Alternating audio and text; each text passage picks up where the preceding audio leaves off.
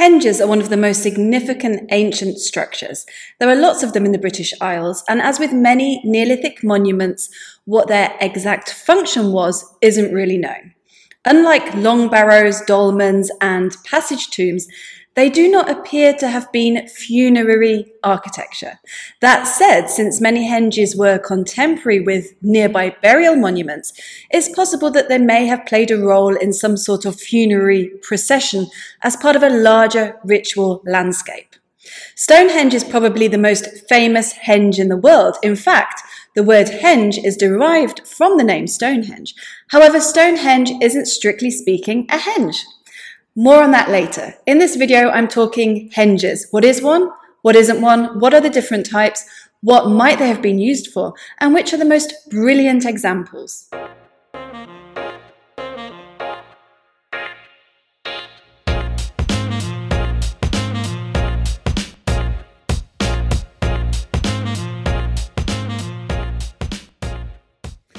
Lots of research has gone into defining and categorizing henges, as well as listing features associated with them, such as cursuses, pits, platforms, and pottery.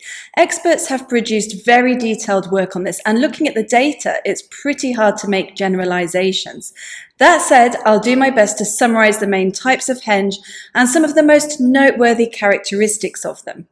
Broadly speaking, a henge or henge monument is a Neolithic earthwork made up of a circular bank and a ring ditch which sits inside the bank. The central area of a henge has to be more than 20 meters in diameter for it to be classified as such. Much of these earthworks have been ploughed out over the years. However, archaeologists are able to identify them from crop marks seen in aerial photography and on satellite images. Sometimes multiple banks and ditches exist within the same henge. Because the bank sits on the outside of the ditch, henges are not thought to have been defensive structures because otherwise you would expect the ditch to be outside the bank like a moat on a medieval castle, unless it was designed to keep something in rather than to keep something out, of course. Mostly henges have no evidence of burials or domestic dwellings within them. However, some of them once had or still have structures in their center, such as megalithic stone circles or wooden posts. Many others were and still are completely empty though. Henges are further classified as class 1 if they have one entrance, which appears as a gap in the earthen bank, class 2 if they have two entrances opposite one another, and class 3 if they have four entrances forming two opposing pairs. The Thornborough henges in Yorkshire, England are good examples of henges which are empty. Here you can see them on an Ordnance survey map. Shout out to Paul and Rebecca Whitewick's channel where I discovered that you can access digital Ordnance survey maps on Bing. I didn't know this until last week, so I registered for a media license to use the images in this video. I love Ordnance Survey maps when looking at UK sites. They're really useful. So these three henges each have a diameter of 240 metres and are 550 meters apart from each other.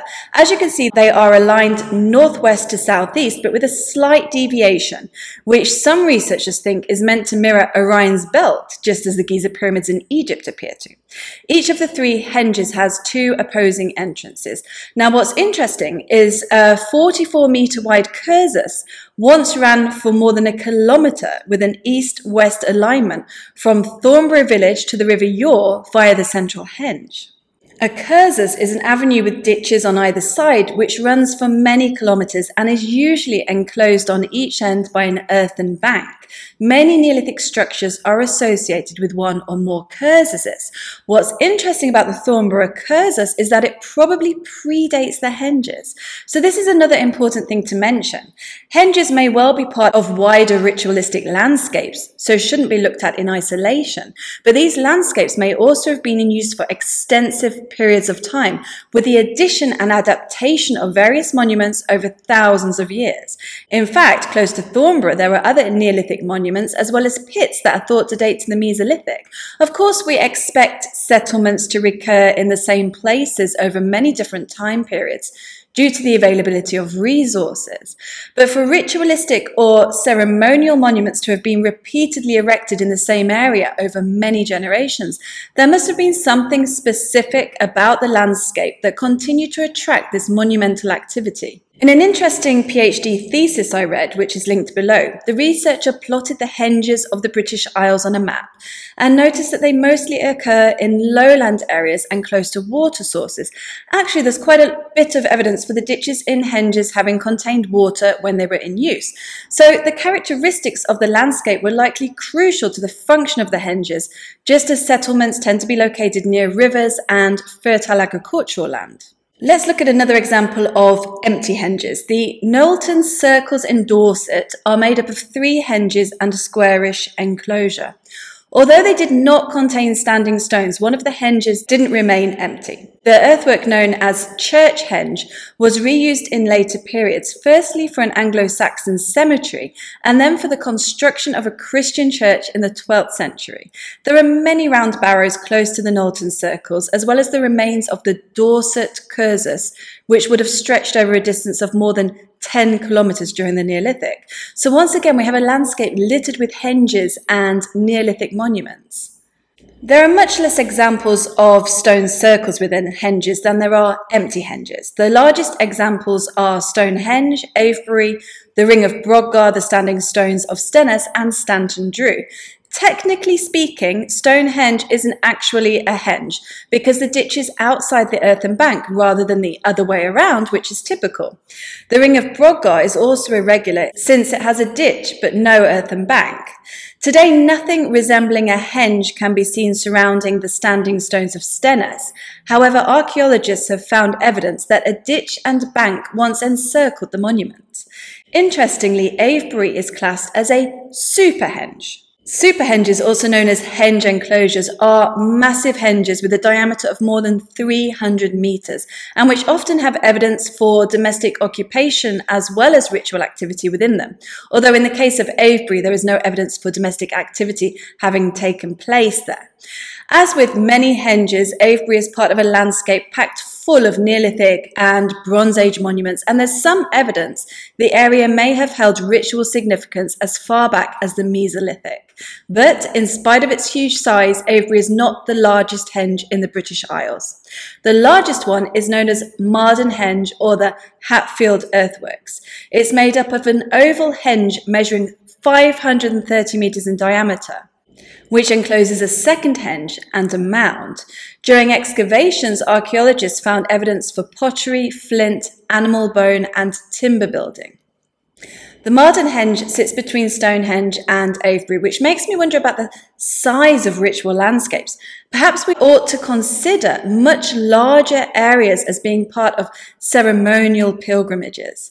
When henges have a central section with a small diameter of between 5 and 20 metres, they are referred to as hengiform monuments.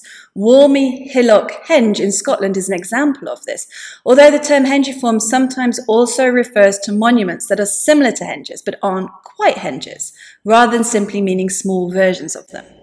Although the function of henges isn't known with any certainty, the way they, along with the cursuses, are demarcated suggests a delineation between the sacred and the profane. Clearly, access was limited in some way. It's likely they were used for some sort of rituals and ceremonies, although what these were when they took place within the year and how long they lasted is debatable. They may have been connected with the seasons or particular life events. Pottery found in ditches and animal bones discovered in and around henges suggest votive offerings were made and ritual feasting took place at them. There's also a question of astronomical alignments. Some henges appear to be aligned with the solstices and equinoxes, especially those containing standing stones. Perhaps this was so that rituals could be timed accurately or because certain ceremonies were intimately connected with the passing of the seasons. I personally think that the Neolithic inhabitants of Britain practiced an early form of the later sky earth cosmology that dominated ancient Egypt, not necessarily because these cultures were connected in any way, but because the life giving attributes of the sun and of water were extremely important to survival, which led people to deify them, and attempt to control their influence through magic and ritual. I also think ancestor worship was probably very important, which is why burial monuments were created and why the same landscapes remained focal points for ritual activity for thousands of years. I hope you enjoyed this video. Please hit the like button, subscribe if you don't already, and I'll see you next time.